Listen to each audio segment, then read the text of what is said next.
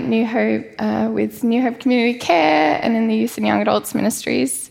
Um, and I'm excited to be sharing with you tonight.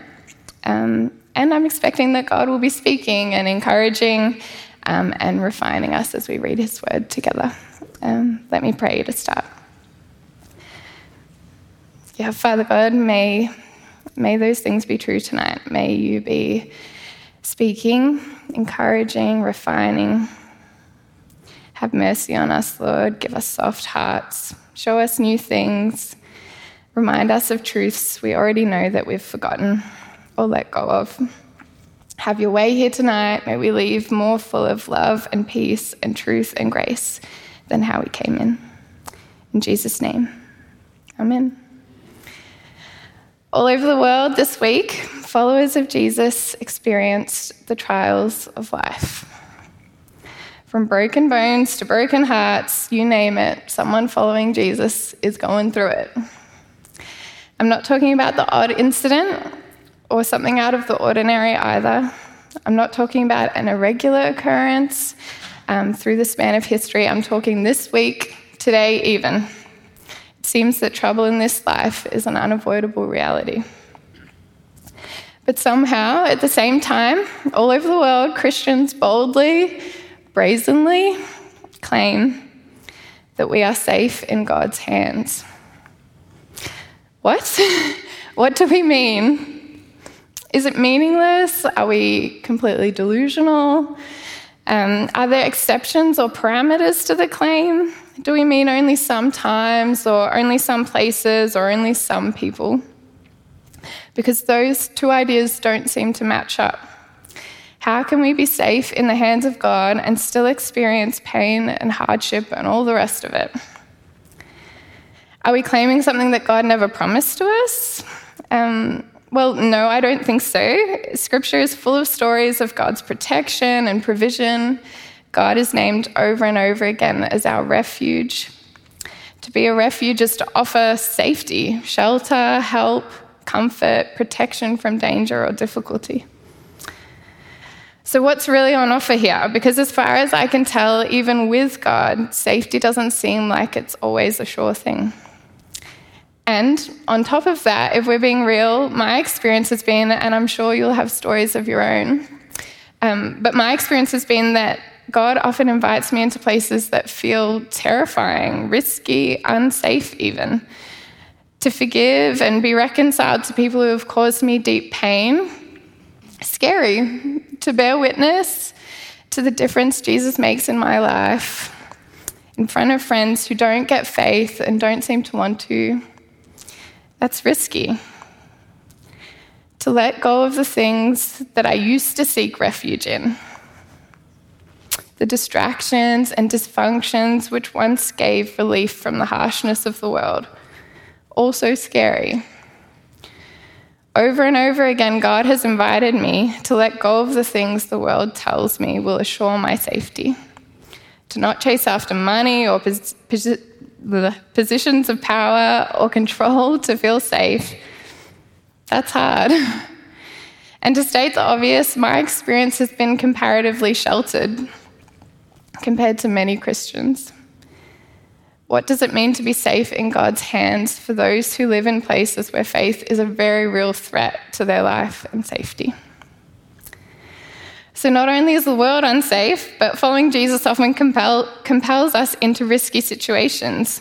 While following Jesus, it seems, or at least it feels like, we often make ourselves more vulnerable to the dangers of the world. So, what is the Bible's answer? What safety does God promise? What can we hold on to in the face of fear? Well, in the Bible, in the book of Isaiah, um, the book of Isaiah documents a beautiful prophetic promise from God to God's people, Israel. Israel, a nation who was small, oppressed, and comparatively powerless, at least by worldly standards, powerless against the great empires surrounding them. To Israel, a nation who had many very legitimate reasons to fear, this word is given from the Lord. Um, we're going to read from Isaiah 41, um, verse 8 to 13. The Lord says, But you, Israel, my servant, Jacob, whom I have chosen, you descendants of Abraham, my friend, I took you from the ends of the earth, from its farthest corners, I called you. I said, You are my servant. I have chosen you and have not rejected you. So do not fear, for I am with you. Do not be dismayed, for I am your God. I will strengthen you and help you. I will uphold you with my righteous right hand. All who rage against you will surely be ashamed and disgraced. Those who oppose you will be as nothing and perish. Though you search for your enemies, you will not find them. Those who wage war against you will be as nothing at all. For I am the Lord your God, who takes hold of your right hand and says to you, Do not fear, I will help you. Despite difficult circumstances, God had not abandoned his people. Here in this passage, God reassures Israel in the previous verses, which we didn't read, the nations are warned with pictures of God's great power and unrivaled authority. The nations are silenced and their idols exposed as worthless. But to Israel, to his chosen people, his beloved, the reassurance is deeply relational, pastoral. This passage is just swimming in the unwavering care and attentiveness of God. Israel had many reasons to fear, but are instead invited to entrust themselves to the safe hands of God. Let's have a closer look at the passage and break it down a little. So, from verse 8, it says, But you, Israel, my servant, Jacob, whom I have chosen, you descendants of Abraham, my friend. I took you from the ends of the earth, from its farthest corners, I called you. I said, You are my servant, I have chosen you and have not rejected you. The personal care of God is evident in every line. He calls them by name, he reminds them of their shared history. The faithfulness he had shown to them was evidence that he could be depended on, trusted in. Now that he has their attention, God continues Do not fear, for I am with you. Do not be dismayed, for I am your God. I don't want to get um, nerdy here, but I'm, I'm going to have to because I'm studying Hebrew at Bible college, and this is the first time I've been able to preach from the Old Testament. So, uh, the word for dismayed in Hebrew, um, it means to gaze about or to glance this way and that, back and forth, as if not knowing where to look. Which I just think is amazing because it paints this picture of Israel that I can relate to. When you're confronted with a situation and the anxiety builds and you're off kilter, mindlessly looking in every direction, exposed and desperate for safety again. And in that moment for Israel, it's as if God reaches out, puts his hands on Israel's cheeks, so to speak, saying, Don't look around in every direction, searching hopelessly for something to protect you, someone to be relied upon. Look to me, look at me. I am your God. Not I am the God. He leans in. I'm your God. I offer myself to you. I'm personally committed to you. I'm with you. Aren't we also always at risk of falling into this trap? danger comes in, danger comes in some form or another, and we look to the left and the right in every other possible direction. Anxiety building in our chest, and we say, God, where are you? We refuse to look straight ahead to the hands that hold our cheeks, to the presence of God that is always before us, to our God who is with us and committed to us and cares for us. For me, I know I look elsewhere for safety because when I'm in the grip of fear, I start to think that maybe God is not with me and He doesn't care for me, or He's not actually as committed to me as I first thought. So, how do we know, or why should we believe this is true? A wise person asked me this week, How do you know you can trust the chair you are sitting on to hold you? And I paused and looked off in the distance, trying to think of something impressive or profound to say. And she gave me a minute and then said, Hannah, you know the chair will hold you because you sit down on it. Then you'll know. If you're risk averse like me, maybe that is not a great comfort, but the truth is, we learn we can trust God by trusting. But don't be confused, these verses are not about what we can do to make ourselves safe or feel safe. The point being made is not about us at all. These verses are all about God. As we read through, we find that our safety has nothing to do with us. There is no, I will do this and you will do this and then you'll feel safe. It's all I statements. I have chosen you. I have called you. I am with you. I am yours. I will strengthen you. I will help you. The promises build and build with these emphatic I statements. And then God says, I will uphold you with my righteous right hand. It's symbolic. God's right hand is his means of acting in the world, the expression of his power and authority and his care. My uh, study Bible uses this phrase God's righteous right hand is the hand that can be trusted to do the right thing in every circumstance. This is the place where our life is held, this is our safe place. The passage continues from verse 11. All who rage against you will surely be ashamed and disgraced. Those who oppose you will be as nothing and perish. Though you search for your enemies, you will not find them. Those who wage war against you will be as nothing at all. Whatever opposition, whatever obstacle, obstacles, Israel, Israel had no need to fear, and neither do we. I don't think the point here is necessarily that God will destroy all our enemies.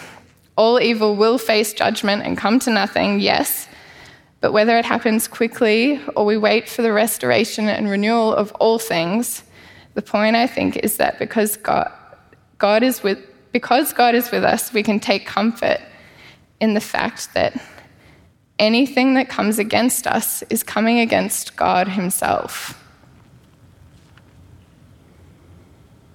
Who or what would we possibly need to be afraid of? Who can stand against God? What could ever separate us from his loving kindness and steadfast commitment to us? Nothing. And as if knowing that it might take a while for that truth to sink in, God repeats to close the section I will help you. And if we kept reading, we would have noticed that the same phrase is used again in the very next verse. I think God wants us to know that He will help us. Let me read the last part one more time. For I am the Lord your God, who takes hold of your right hand and says to you, Do not fear, I will help you. We'll pause unpacking the passage for a second and think about and let's think about our own lives. Because I don't want anyone to leave here tonight and go home and someone asks you what the sermon was about, and you say, um, you know, Hannah spoke about how the world sucks and everything is completely out of our control, and um, but it, God is with us, so it's all good. I mean, that is kind of what I'm saying, but I don't want it to evoke two thumbs up and a forced smile. This is profoundly good news and has the power to transform how we experience life. So let's ground this in our experience. When you think about your life, what does a safe place look like? For me, it's easy and perhaps a little generic. My safe place is beautiful. I'm surrounded by people I love. There's nothing to cause stress or anger, no dangers, perfect weather, obviously. Sunshine, ocean breezes, swimming, sunsets, laughter. music. The safe place in my imagination is a kaleidoscope of these feelings and images. But if I think about it, this is actually not an abstract concept for me. By the grace of God, days like these have been my lived experience. That exercise, imagining my safe place, it evokes memories memories of um, summer holidays as a kid with my whole extended family. Shout out Freemans. um, and or January's spent at Tidal River participating in beach mission.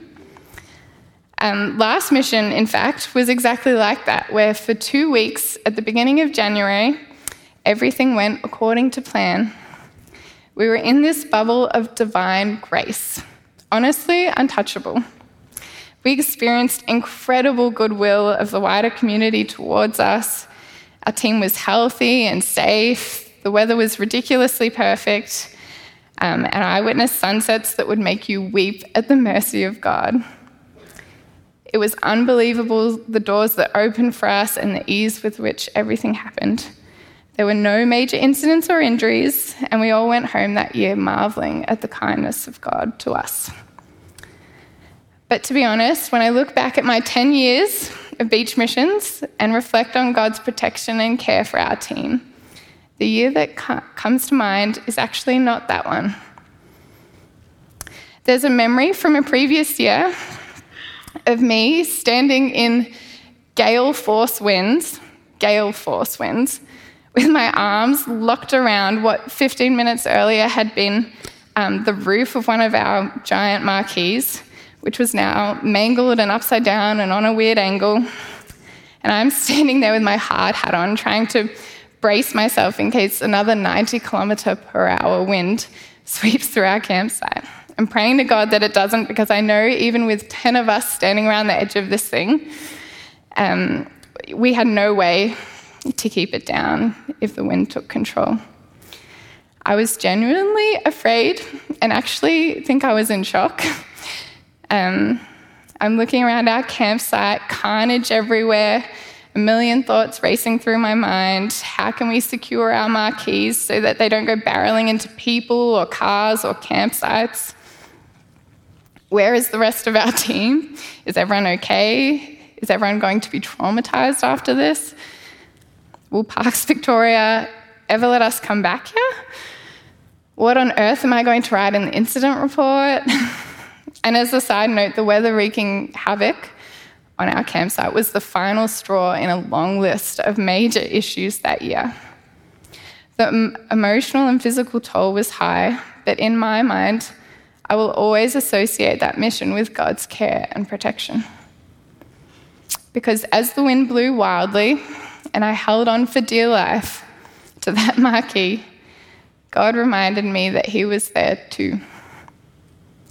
Disaster had overtaken us, but I knew God had put boundaries on what He'd allowed to take place and protected us from what could have been much worse. And I knew that, what, that whatever was about to happen next, He would be there for that too. I stood there, exposed and scared, and sure beyond a shadow of a doubt that my life was safe in God's hands.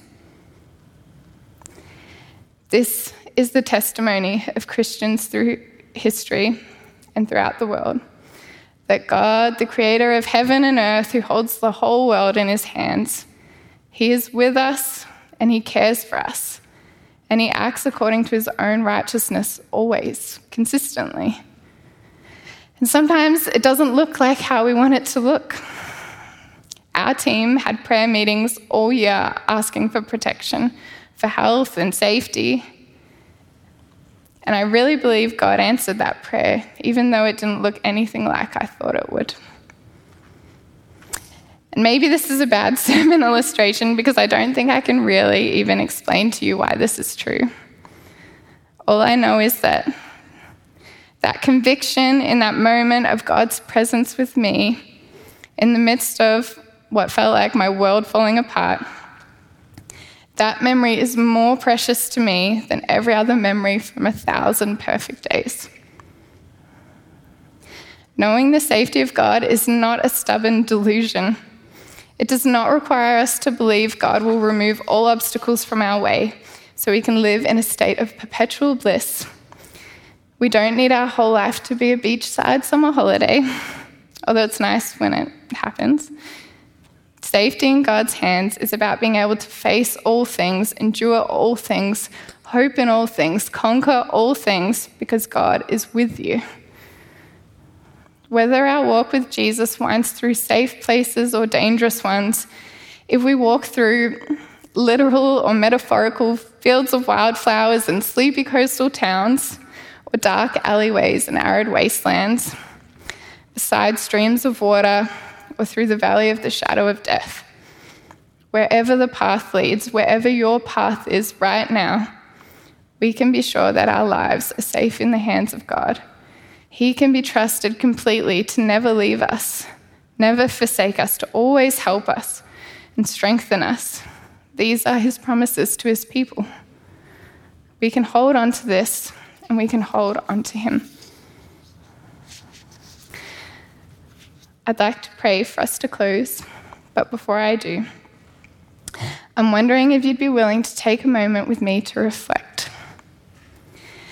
You can close your eyes if you'd like to and bring to mind the spaces, the situation where you most need the reassurance of your life being safe in God's hands. Whatever it might be for you school exams, tricky relationships, health issues, work stress. Will you bring it to mind? Now picture God with you in the midst of it. We said earlier that we learn to trust God to we learn to trust God to be our safe place by trusting God to be our safe place. Which is true, but what is also true is that God has given us assurance. He has proved his love for us by sending his son, Jesus, as the fulfillment of every promise he made to Israel and the ultimate example of his faithful, caring presence with us and unchanging commitment to the whole world. That means that these promises we've read tonight are an invitation to all who would believe.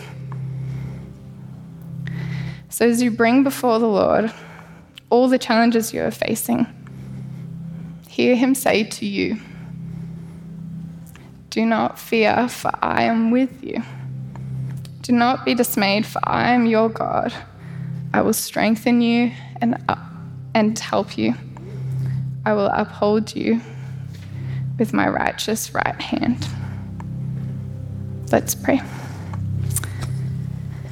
Father God, you are our refuge and strength, an ever present help in trouble. Thank you, Lord. Help us in the face of fear to hold on to your promises, to remember that you are with us and committed to us and will strengthen us. Help us in all things to entrust ourselves to your safe hands and to know not just in our minds, but in our hearts and from experience that your presence is better. Your presence is sweeter than life itself. Amen.